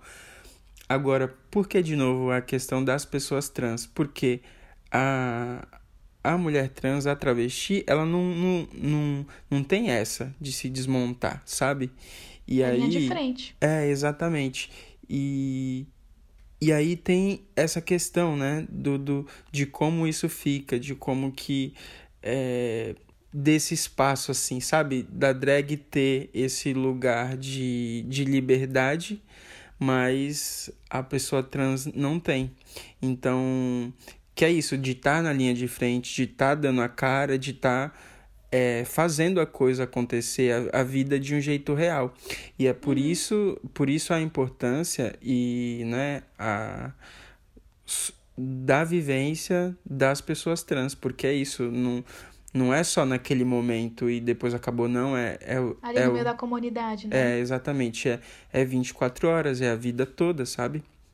Exatamente. E, enfim, não sei se eu me, me expressei direito, se vocês entenderam, mas, tipo, é isso aí. Deu pra entender perfeitamente. É isso, isso que tu falou, Natasha, do da, da galera ficar querendo botar rótulo até na tua drag, né? O povo não tem o que fazer. Sim. Fica tipo, ai, mas tu é mulher e vai fazer drag feminina? Ah, gente, o povo não tem o que fazer mesmo, assim, não tem o que fazer. Primeiro que, tipo, se a pessoa já entende o que é uma drag e sabe o que é uma drag king, que pouca gente sabe, ela já é teoricamente desconstruída. Aí agora ela vem e manda essa. Sabe? Tipo, tipo que, que que. Não. Não cansa. Cada uma. Que saco, meu. Então vamos continuar. É, eu queria perguntar mais ou menos para vocês explicarem para os vagafãs como que funciona uma poll. Tudo. Tipo, como que são as categorias, o que que, o que, que cada... Tipo, esses termos que, que é muito utilizado no, no Vogue, que muita gente não entende, o que que é cada coisa e o que, o que acontece numa ball. Sim, posso começar? Pode. Então, temos duas coisas primeiro a explicar temos as balls e temos a ballroom, e que são coisas que as pessoas confundem muito. Ballroom é o nome que a gente dá para a comunidade, para a cultura, para a cena. E as balls são os eventos que nós fazemos dentro da comunidade. Porque tem gente que às vezes chama ball de ballroom, tipo, ai, ah, tô indo ali numa ballroom, só para pontuar. e aí nas balls nós temos as categorias. Cada ball em específico tem um tema. E ah, as tá. categorias. Oi? Uma, não, é, só geralmente uma uma ball ela é organizada por uma house, né? Então uma house organiza uma ball numa determinada categoria. Aí vai, continua. Isso. E aí as categorias têm subtemas que condizem com o tema central da ball. E também sobre essa questão das houses, você pode ter uma house. Temos as pessoas que têm house e temos pessoas que também não têm houses, que são chamadas de 007, tipo agentes solitários ali. E tudo bem também ser 007, não tem problema algum. Tem até pessoas que optam por ser 007, só pra pontuar também. Oi. Você é 007 atualmente? Um, na cena mainstream eu sou, mas na cena Kiki eu tenho House e House of Blindex. Ai, tá. Agora explica o que, qual é a diferença da, da cena mainstream e da cena Kiki. Então, tá bom, nós temos essas duas cenas.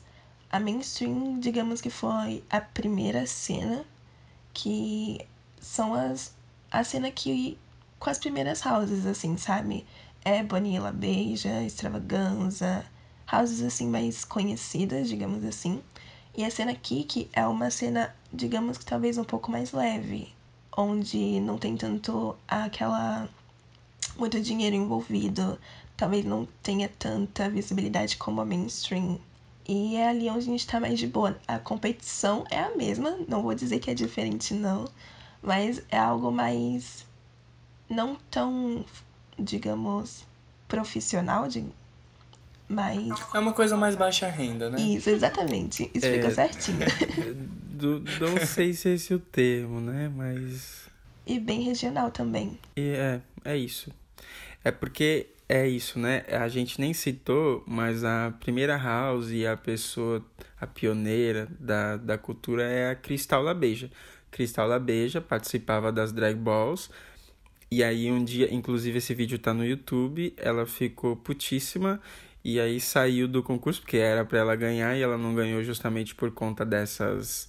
É, dessas sacanagens, né, que aconteciam. E ela saiu e ela abriu a House, a House of Labeja, que é a Cristal Labeja, que foi a pessoa pioneira que, que fez a, o negócio todo acontecer. E, que legal. Então, assim, existem, e aí quando isso aconteceu, né, outras houses também abriram. Então, como a Natasha estava falando, essa cultura não é uma cultura aqui do Brasil, né? É uma cultura que é, não que a comunidade LGBT aqui não, não existia, lógico que existia, mas essa cultura dos bailes, a ballroom, ela é uma cultura que vem de fora, dos Estados Unidos e que a gente, tipo, tá vivendo, adaptando, transformando, fazendo acontecer também de acordo com a nossa realidade. Então, assim, existem essas as principais houses, né? Que já estão aí há muito tempo. Então, é essa cena grande, a mainstream que a gente fala. Então, assim, que existem competições e que tem prêmios grandes, tem artistas famosos que são padrinhos, que fazem parte da cena. Então, essa tem a, as grandes figuras. A Rihanna é, é madrinha, né? De alguma? De, de uma, assim. Ou ela é moda? É, eu não sei se é. Eu não sei se ela é madrinha, mas é da House. É Mugler que chama, Natasha? Isso, ela é participante. As pessoas chamam de membro honorário, né? Ah, da sim. House of Mugler, que é uma house mainstream. Isso. E aí tem esses membros que são assim. É, tem as pessoas, né, que fazem parte da cena, que, que dançam, que militam, né? Que, que fazem a cena acontecer. E também tem essas figuras que, que são figuras importantes que elas podem contribuir com a cena, dando visibilidade, aportando um tipo de apoio que é importante para a causa ou para a house, ou, sabe? Então, assim, é, essas figuras mais famosas também têm o seu espaço aí na, nessa cena mainstream. Exatamente. E aí, voltando um pouquinho, falar como funciona, como funcionam as balls. Então, tem o tema, o subtema, que são as categorias. Aí a gente tem diversas categorias. Então, se você está chegando lá quer participar de uma ball, com certeza você vai achar uma categoria que você se identifica. Nós temos categorias performáticas, de atuação, que tem o Realness também aqui no Brasil. Então, a gente tem Vogue Femme, tem Old Way, New Way, runway, face, body, tipo, muitas categorias. E aí, então a gente tem o tema, os subtemas e começou a ball. Então, geralmente tem o LSS, que é a tradução, eu não lembro, eu acho, Legends, Statements and Stars, que são os títulos que nós temos na cena. Dependendo da quantidade de tempo que você tá na cena, da sua contribuição pra cena, tu ganha esses títulos. Aqui no Brasil, se eu não me engano, a gente tem poucos legendaries, mas temos os pioneiros também, que são as pessoas que contribuíram bastante para a criação da cena em diversos estados. Depois do LSS, que geralmente na cena aqui que a gente chama as houses, por não ter muitos membros, né? Então a gente chama as houses para se apresentarem, fazerem uma apresentação. E aí começa a primeira categoria. Então quando a gente abre uma categoria, nós temos os TENS. E os TENS é uma pré-avaliação da sua performance. Então vai ser uma performance individual. E os jurados vão estar lá para te avaliar. E aí existe os TENS, que são os dezinhos com as mãos, e o SHOP, que é uma reprovação, digamos assim. Então, se a gente tem cinco jurados, você entrou lá, por exemplo, dançando. Se um desses jurados te derem shop, quer dizer que ele acha que você não tá preparado para batalhar. Tipo, treina mais um pouco e da próxima vez tu volta. É, pode acontecer isso, tipo, de ser uma visão, né, do jurado, que às vezes acontece, e aí tem os questionamentos sobre isso. Mas é isso, toda categoria, ela tem os seus próprios elementos, as suas regras, você tem que apresentar ali, você tem que dar seu nome, ó, eu domino essa técnica aqui. Então, se eu vou entrar no runway, né, se eu vou desfilar, eu preciso apresentar os elementos que essa categoria pede. Então, se eu chegar lá. Cada uma tem uma regrinha. É, né? algumas, diria assim. Então, assim, se eu chegar e quiser entrar numa categoria e a runway é bem conhecida. Assim, eu não entrei ainda, mas eu falei, ah, quando eu entrar eu posso entrar em runway. Por quê? Porque runway é é, runway é você desfilar. Então, assim, ah, acho que não é tão difícil. Mas se eu chegar lá e eu não apresentar o que a categoria pede, eu vou tomar um shop. Ou se eu apresentei tudo, eu vou tomar um 10 e aí eu vou passar para a parte das batalhas. Não é isso, Natasha? Exatamente. E aí é esse esquema. Se tiver cinco jurados, você levar tens de quatro, mas um te der shop, você não vai participar das batalhas. Tem que levar tens de todos. Um beijo até a próxima. Pois é. e aí nas batalhas vai um de cada, aquele esqueminha, tipo, o primeiro que entrou com o segundo, o terceiro com o quarto, e aí se o primeiro e o terceiro ganham, depois aí o primeiro e o terceiro, até só restarem duas pessoas no final. E quem ganha essa última batalha leva o Grand Prize, que seria o prêmio e aí, tipo, chique, né? Nossa, sim. e também tem uma questão de. Tem as casas. Então, se duas pessoas da mesma casa estão nessa categoria, elas não vão batalhar juntas em hipótese nenhuma. E aí, se as duas forem muito boas e chegarem até a final, o Grand Prize vai para casa e não para uma pessoa específica. Ah, que legal. E aí, tem os gritos de guerras também da casa, né? Você tá batalhando e tua casa tá lá gritando horrores por você, torcendo. As pessoas que te conhecem podem não ser da sua casa também, mas estão lá torcendo por você. E também tem as pessoas que são 007s, que não tem casa, mas mesmo assim a gente tem os double né? Então, double O, double O, e a gente torce igual. A pergunta que eu ia fazer é que você falou que tem a cada pessoa que pode ganhar um título, né? Sim. Que nem você falou. Como que faz para ganhar esse título ou mudar de título, avançar? É tipo os níveis, você Tipo, tem um que é um, um título que é o maior título de todos. É, como que faz pra, pra ganhar, né? Então, eu não sei se eu sou a melhor pessoa para estar tá explicando isso, porque como a gente readapta muito as coisas, principalmente por estar tá vivendo no Brasil, é, as coisas mudam também. Mas pelo que eu entendo, e pelo que já me ensinaram, eu aprendi, o maior título é o Icon, e todos os títulos mudam e diferem por pela sua contribuição com a cena, pelo tempo que você está na cena, pela sua performance, pelo seu reconhecimento. É sobre isso, sabe? Uma fama ali dentro da cena. Então, o primeiro título são os Statements, se eu não me engano. E é aquela pessoa que tá ali na cena já, tipo, tá se tornando conhecidinha, sabe? As pessoas, nossa, essa pessoa tem talento. E você não precisa ter ganhado pelo que eu sei, não precisa ter ganhado nenhuma nenhuma ball, nem nada, mas está sendo reconhecido ali. E se eu não me engano, é um tempo de três anos, é um ano e meio, uns três anos você precisa estar na cena para ganhar esses títulos.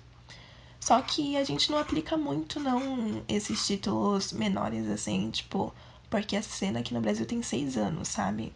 Então tem muita gente que tem um ano e meio. Então, tipo, eu não preciso chegar na bola falando, ai, gente, eu sou statesman, sabe? Tipo, Sim. muitas pessoas são, assim. E a gente também tem o Star, que é um título um pouquinho maior, aquela pessoa que já tá ganhando algumas balls, que as pessoas sabem, tipo, essa pessoa é muito chique, sabe? Arrasa nos tênis, tá ficando lendária, assim, já. E, se eu não me engano, precisa ter um mínimo de 5 anos na cena e ter uma contribuição boa. E nem sempre tudo se, resol é, se resume a ganhar Grand Prize ou ficar muito conhecido. Mas se você está contribuindo de uma forma muito boa para a cena, isso já vai contar bastante.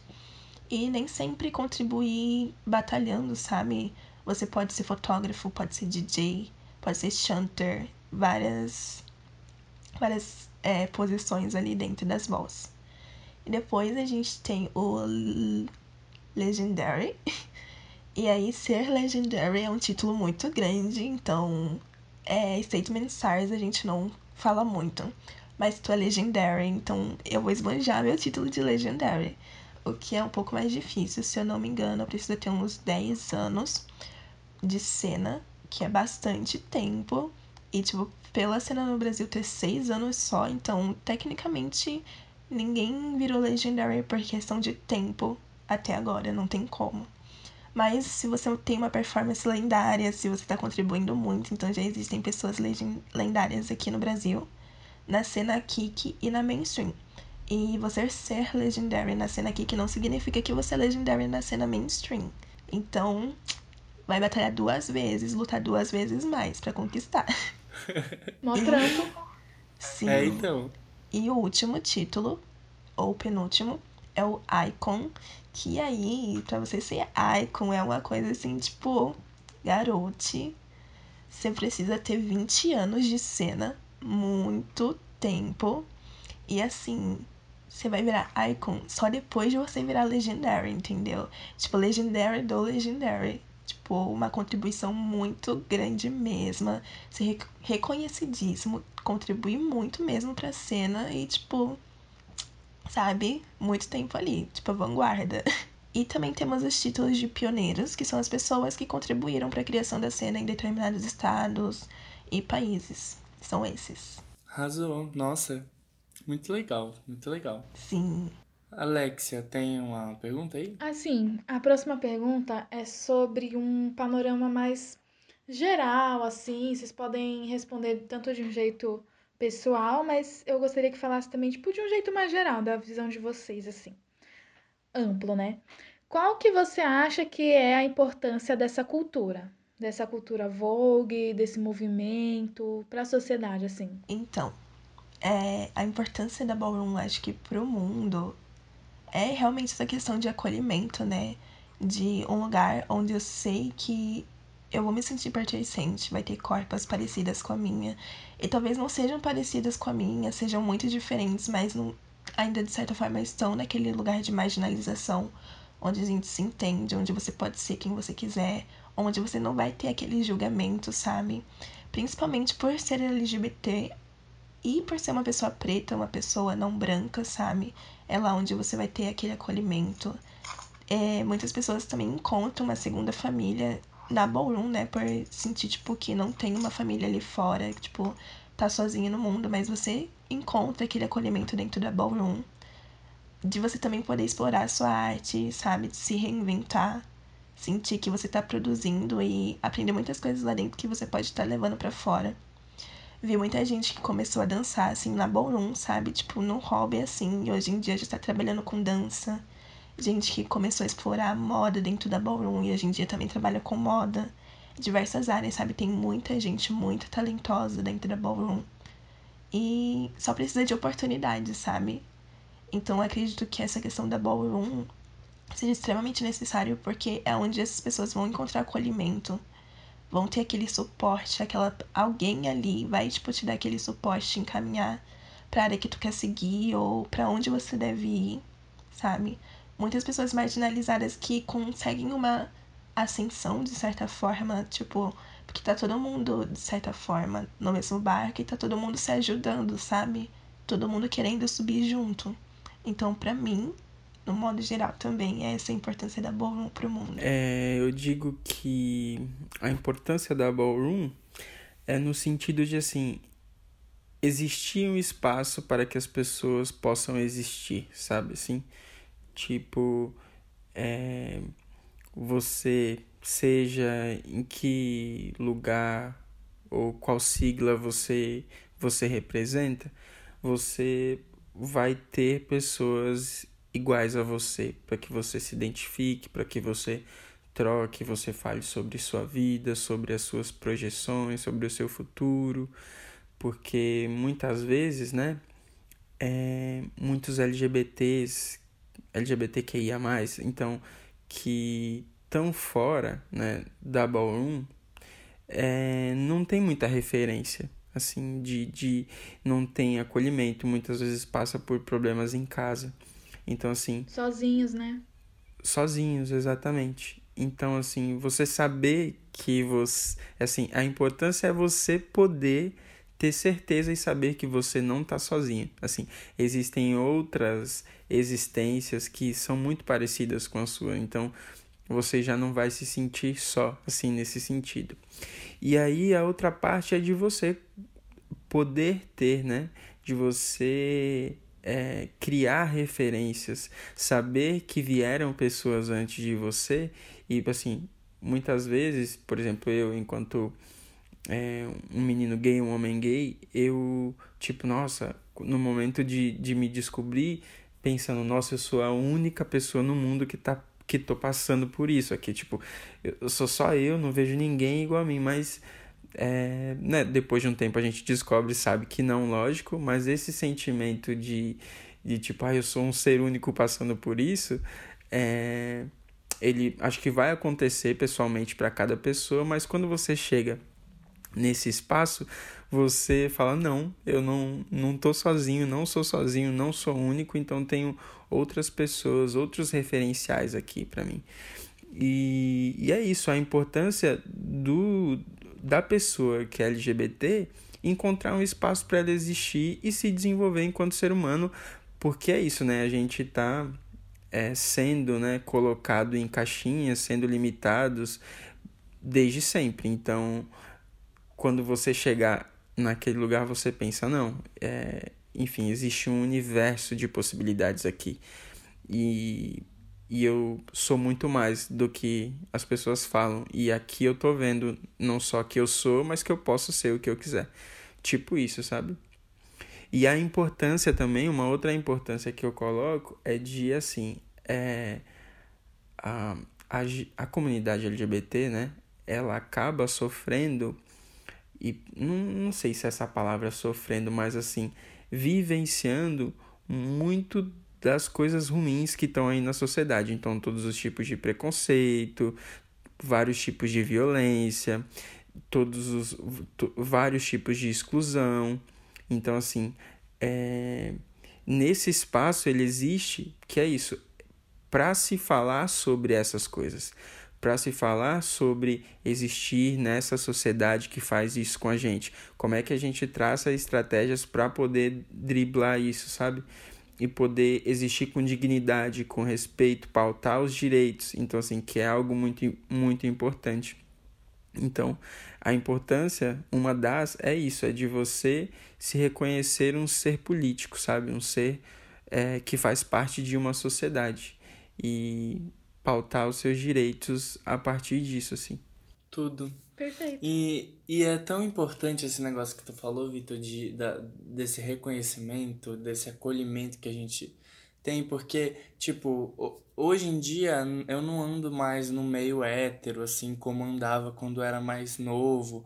Tipo, hoje eu me sinto muito mais acolhido porque quase 100% das pessoas que eu ando são LGBTs. E, tipo, isso traz um conforto pra gente, porque pensa que, que lá uns anos atrás passar por um corredor cheio de menino assim na escola era horrível de se sentir tipo essa única pessoa passando por isso, de se sentir que você não era igual aos outros meninos ou às meninas, às outras meninas, enfim. É... é muito estranho isso, assim, é muito, é muito louco. E é, e é tão importante agora a gente estar tá vendo esse crescimento, esse boom da cultura LGBT para todos os cantos, chegando em vários lugares, por mais que alguns lugares sejam, não sejam tão acessíveis assim, mas de fato essa, é, isso está se espalhando no geral, esse diálogo está se espalhando, esse debate é feito, tipo. Tem uma irmã que se assumiu LGBT para mim por mensagem e, e, e, tipo, é uma coisa que é muito legal de ver, assim, essa... essa... E da pessoa já se reconhecer tão nova uhum. é, e, e de se aceitar já. Porque é muito difícil uma pessoa novinha não, tipo, não, não conseguir se aceitar. É, é muito triste, assim, tipo... E quando a gente vê essas pessoas se aceitando já desde novo, é, é muito incrível. E é graças a, a essas pessoas que vêm construindo isso há anos Tipo, a todo mundo que vocês falaram, que ajudaram, tipo, lá em Nova York, com certeza absoluta, espelhou em alguma coisa aqui no Brasil. Lá não sei, lá não sei aonde espelhou aqui. Aqui o Brasil espelha, espelha outros países, porque a gente tem, por exemplo, a Pablo, é um símbolo LGBT no mundo inteiro. Então, pensa que uma gayzinha lá não sei aonde tá vendo uma artista brasileira e, desse jeito, onde o, o país dela talvez não tenha esse símbolo, mas ela vê esse símbolo na Pablo, sabe? É, é desse tipo de acolhimento, desse tipo de sensação de perceber que você não é o único no mundo. Sim. E não tá sozinho. É. Pra, então, tipo, você tem mais alguma aí, Alex? Eu tenho a minha última. Hum, não. então eu vou. Na verdade, eu tinha outras, mas nessa conversa toda já, já foi respondida né? minhas perguntas. É, é.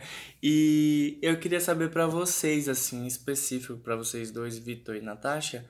É quais são as inspirações do Vogue, tipo, da, da cultura ballroom para vocês? Tipo, a maior inspiração pode ser pessoa, pode ser um momento. Um, bom, eu, como eu disse, eu não sou das categorias muito performáticas dançadas, sou totalmente categorias estéticas. Eu, minha categoria principal é runway, né, passarela. E a minha maior inspiração, assim, de runway da vida é a Naomi Campbell. Tipo, mesmo ela não sendo da ballroom, digamos assim, mas, tipo, ela é minha inspiração da vida. Mas de pessoas dentro da ballroom, eu me inspiro muito. Meu Deus, não sei. Tem duas irmãs magníficas lá do Rio de Janeiro, que são as Irmãs Brasil, e eu acho elas com uma técnica incrível. Também tem Catita Mamba Negra, que é uma modder da Mamba Negra lá do Distrito Federal. Eu acho ela incrível também a Sibila, que também é modder da Mamba Negra. E aqui em São Paulo, não sei muito, sabe? Quando comecei a caminhar, tinha. Ah, tem a Marvena de lá de Sorocaba. Além de ser uma inspiração de runway, ela também é muito uma inspiração drag para mim. Incrível, perfeita. E acho que essas são as minhas principais, assim, pessoas que eu admiro na cena. Sem falar que também tem as minhas irmãs de house, Saul Blindex, que ela é perfeita em runway. E todas as minhas refs são de categorias estéticas, tanto de look, técnica de caminhar, sabe? Tipo, estética, é, de visual, de look, essas coisas. Então, são as pessoas, assim, que eu mais admiro em runway. Mas, assim, principalmente a Naomi Campbell, que é quem me fez construir a minha técnica e a minha passarela. Que legal. É, eu, hum, Tipo assim, eu não tenho nenhum nome para dar aqui agora. Eu conheço, por exemplo, tipo, né? Eu tô na cena e na ballroom mais por, por isso, por ser um espaço para existir, sabe? Para ser um espaço onde eu posso contribuir com a minha arte, que eu posso aprender, que eu posso trocar, é, que eu posso viver. Então. É muito autoconhecimento essa... também, né? Sim, é isso. É um espaço de. Tipo assim, eu, eu percebo que na minha vida eu vivi tanto, tanto em, vivi em tantos espaços onde é isso, né? A questão do sentimento onde eu sentia que eu não podia existir.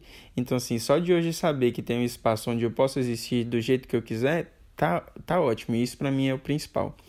E, essa, e, essa, e tem essa outra questão de ir se desenvolvendo também, tipo, dentro do Vogue, né? Da dança é, e de outras questões que é isso, eu estou ainda me percebendo em que categoria, qual a melhor forma que o meu corpo é, se, se envolve, se, de, se desenvolve, sabe?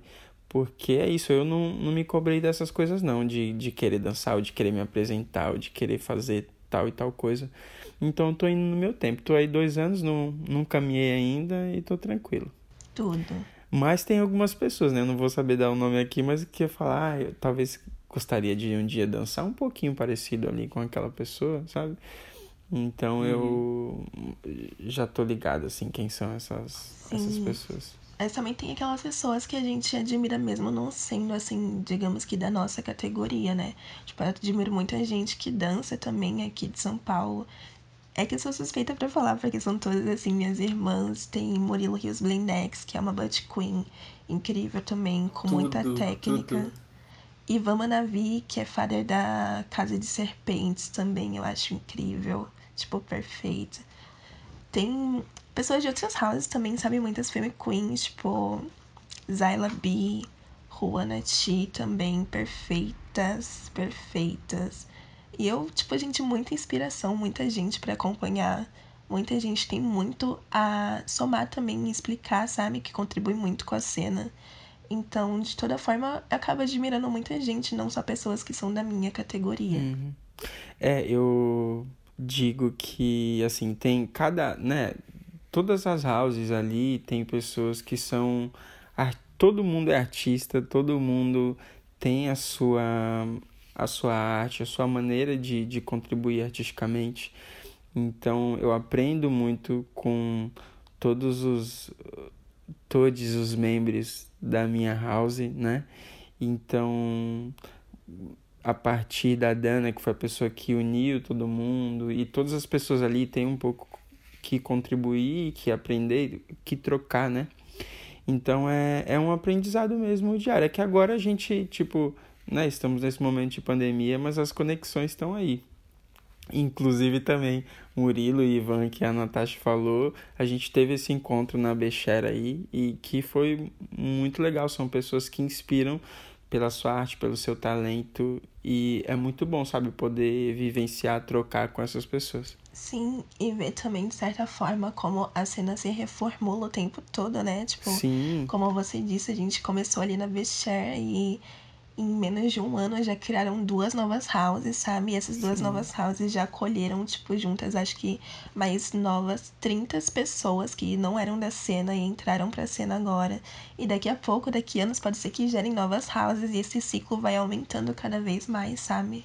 Tipo, Aqui em São Paulo a gente já tá com mais de 20 casas. São muitas pessoas, tipo. Gente. Muita gente. Isso que eu ia perguntar para você. Você tava falando aí das suas inspirações. Você citou uma pessoa que é do Distrito Federal, outra que é de outros lugares, assim. Como que é essa cena no Brasil inteiro, assim? Tem, tem base. Tipo, todos os estados têm uma house, pelo menos. Como que é o cenário em cada estado? Lógico, São Paulo deve ser o maior, né? Por conta de toda de tudo que acontece aqui, né? Mas como que é esse cenário no Brasil inteiro? Então, uh, os prime as primeiras... Bom, não sei como explicar. Acho que a primeira house, se eu não me engano, nasceu no Distrito Federal, que foi Kick House of Hands Up. E acho e também teve a primeira house daqui de São Paulo, que foi a House of Avalanche.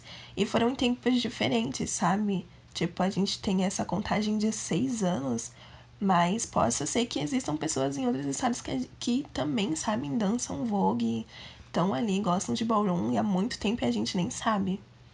Mas o tempo dos estados são diferentes. Então, por exemplo, os pioneiros de São Paulo estão aqui há seis anos, mas pode ser que pioneiro do Sul esteja trabalhando assim com ballroom há quatro anos, sabe? Em tempos uhum. diferentes. Eu não sei se existe cena em todos os lugares, mas eu sei que existem em todas as regiões. Não sei se em todos os estados. Então tem a cena norte, nordeste, centro-oeste, sul e sudeste. E é muito incrível porque a gente consegue se conectar com pessoas de outros lugares também, né? Tem muita gente que viaja o Brasil, tipo, indo em balls de outros estados, sabe? Tipo, meu sonho, e não fui ainda nesse um ano e meio de cena, um ano e meio quase de cena que eu tenho, não fui ainda, por exemplo, numa bola no Rio de Janeiro. Em Brasília também tenho muita vontade de ir uma boa em Brasília. Talvez em bom em Fortaleza, sabe? Muito também. Então a gente tem cena, tipo, em vários estados, a gente tem essa conexão, sabe? De se conectar com pessoas de outros lugares. existem balls como balls grandes, assim, mainstream geralmente, como a Vera Verão, que é uma ball anual. E aí vem gente de outros estados aqui para São Paulo e todo mundo se junta, sabe? E você acaba conhecendo pessoas da Ballroom de outros estados também. Incrível, gente. É uma cultura aí, ó, abrange para muito dar um outro episódio, e outro episódio, e outro episódio, a gente vai pensar em fazer mais até, porque é muito legal, né? Sim, é, da, daria pra, pra fazer um episódio falando só sobre um determinado tema, né?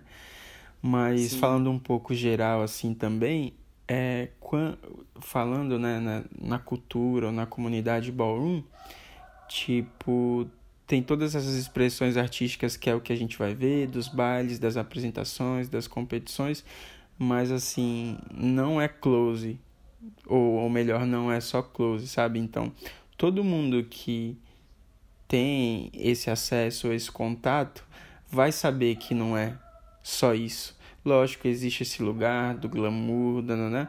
mas assim, é muito mais do que isso. Mais do que isso, a gente precisa estar vivo, sabe? A gente precisa garantir, ter maneiras de se sustentar, de garantir um futuro, de conseguir trabalho e viver dignamente. Então, assim, a saber ou, ou lutar para que a gente consiga é, ter uma condição de vida melhor faz parte dessa desse lugar que é a ballroom, que é, é o voguing, sabe?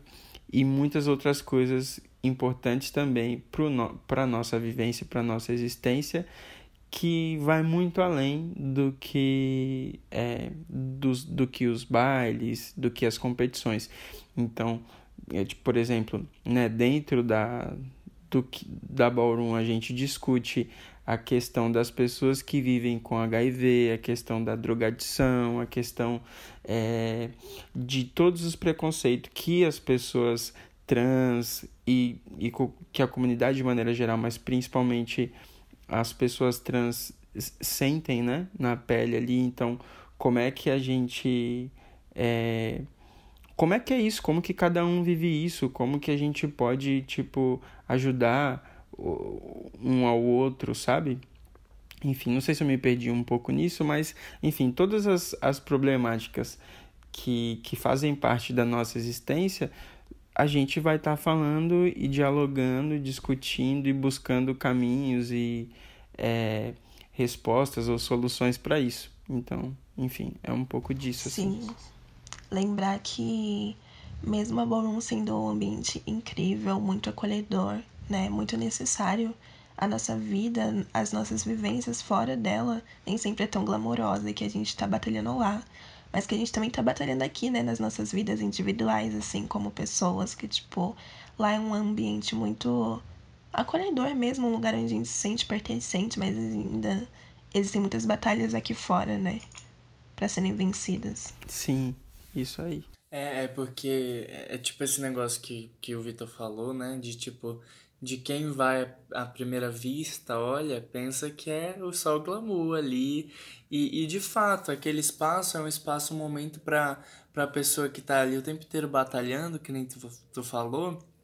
Tipo, a pessoa rala o dia inteiro, tem que ter um momento de né, um momento de, de se soltar, de se, de se expressar. E, e mesmo esse momento, que é um momento de pausa, é um momento político, é um momento que a pessoa tá ali dando a cara e, tipo, tudo é político. Exato. É, deixa eu só fazer um, um. Isso em cima do que você falou, o seguinte: quando esses bailes começaram, eles eram bailes que aconteciam depois das festas oficiais das, da, da cidade.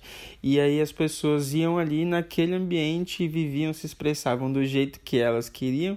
E era uma coisa assim um bem fechada, sabe?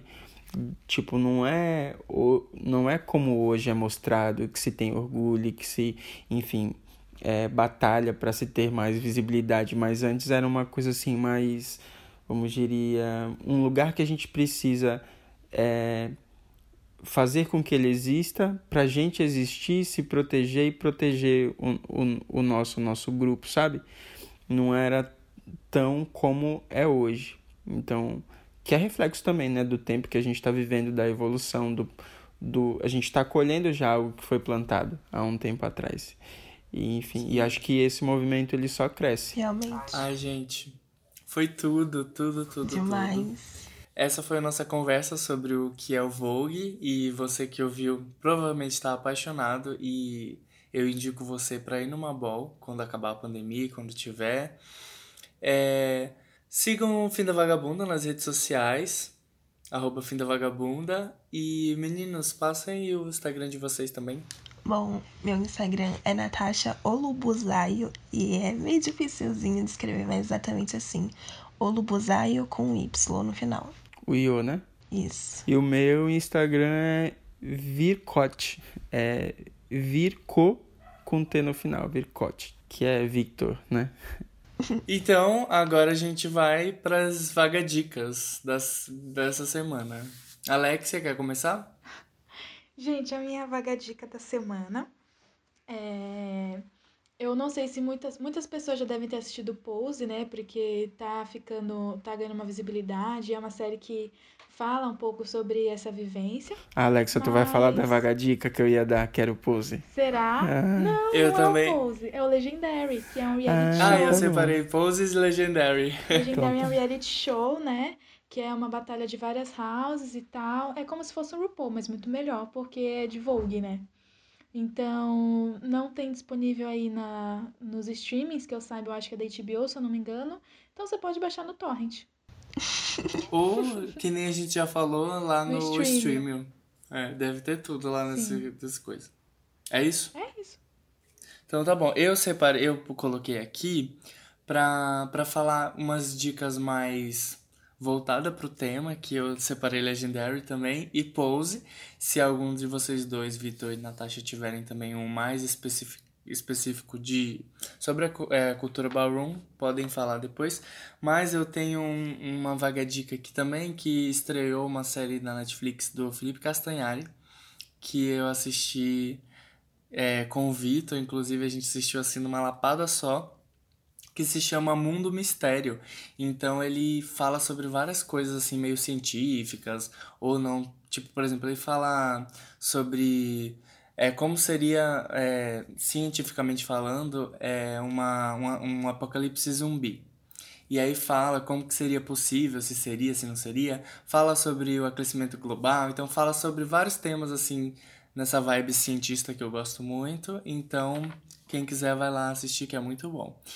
É, eu deixei uma outra dica aqui que é o Festival Ela. Vocês provavelmente. Vai é, lá, Alex se acabou de. inscreve e assiste o que teve do festival que ficou gravado lá. Não tenho certeza se a amostra ainda vai ficar gravada. Mas eu vou tentar disponibilizar de, alguma, de algum jeito esse debate aí pra gente.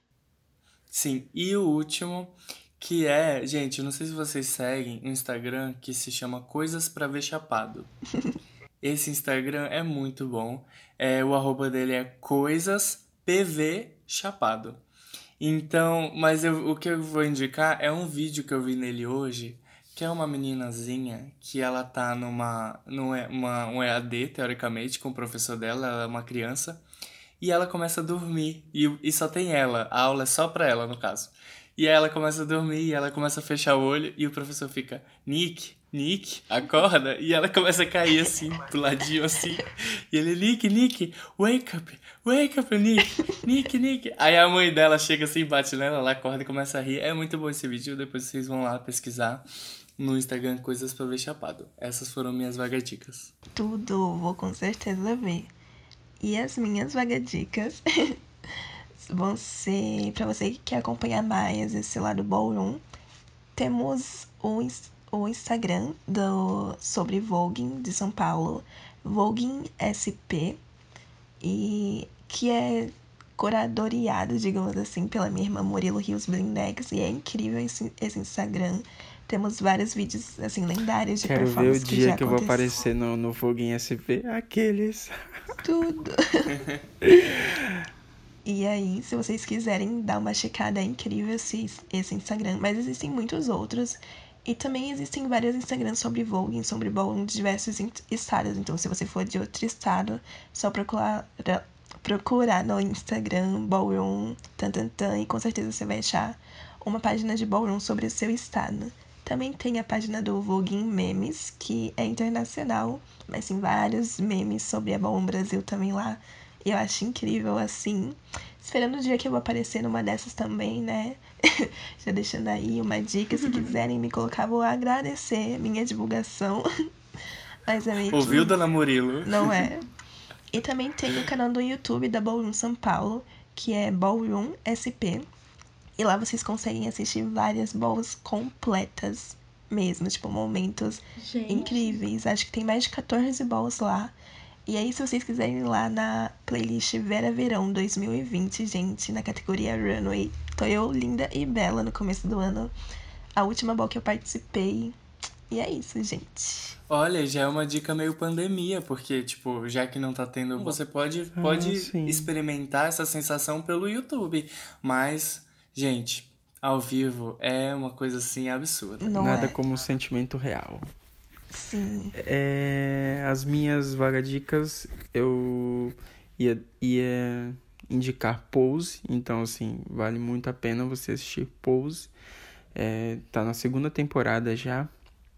E também eu deixo um filme que se chama Paris is Burning, fala sobre o é um registro muito importante sobre a cena ballroom, sobre o voguing, que eh, se eu não me engano ele se passa no fim da década de 80, início de 90. É, enfim, retrata né, essa esse momento e essa o que é essa cultura. Eu deixo também hum, sai é, vi como que chama o filme da marcha? Eu já ia falar isso depois que você falasse. É. Mas é o que? É Vida e Morte de Marsha P. Johnson? Isso, Vida e Morte de Marsha P. Johnson. Isso. Tá na Netflix. Muito bom também. É uma. É, o Dia do Orgulho, né? LGBTQIA. Essa. Essa pessoa, a Marcha, ela é. Foi uma das pessoas que, que fizeram, né? Esse movimento, esse dia acontecer. Então, conta. Esse filme conta um pouco da história dela, de quem foi ela. Então, assim, para a comunidade, ela é muito importante. Todos esses que você indicou tá na Netflix? Paris, Paris is Burning também tá? Eu acho que Paris is Burning tá, mas também tá no YouTube. O Marsha P. Johnson tá e Pose também tá. É isso. Arrasaram. Isso, é isso. Ah, gente, queria falar uma coisa. Pode ser que eu tenha falado alguma coisa errada, algum termo, alguma coisa assim. Então eu falei o que eu sabia. Cancelado. Tá? Não me cancelem por isso. Eu dei o meu melhor. Aqueles. Ai. Não, aqui não tem cancelamento não, gente. Fiquem despreocupados. Exato. É, muito obrigado por todos que ouviram. É, eu vou dar aqui o recadinho da Alexia, que ela sempre dá, que se você estiver ouvindo pelo Spotify, vai lá e favorita o nosso podcast, porque às vezes você esquece, né? Você ouviu um episódio, gostou, mas não favoritou e nunca mais vai ouvir outro. Então, favorita é, para ouvir os outros episódios. É, e muito obrigado, Natasha. Muito obrigado, Vitor, por participarem Obrigado, desse, desse episódio. Eu que Foi agradeço. incrível, foi perfeito. Natasha tá convidada pra quantas vezes quiser, porque a Natasha é modelo. e ela, minha filha, vai no Instagram dela e vê os close. Ela Obrigada. não Aí a só gente faz vai- Vogue, como ela apareceu na Vogue, né? Exato. Ah, não, não. Gente, a gente vai fazer o outro episódio só com a Natasha. Amo, muito obrigada, de verdade. Então é isso, gente. Hum, um beijo. Beijo. Um beijo! Um beijo. Até a próxima. Tchau, tchau.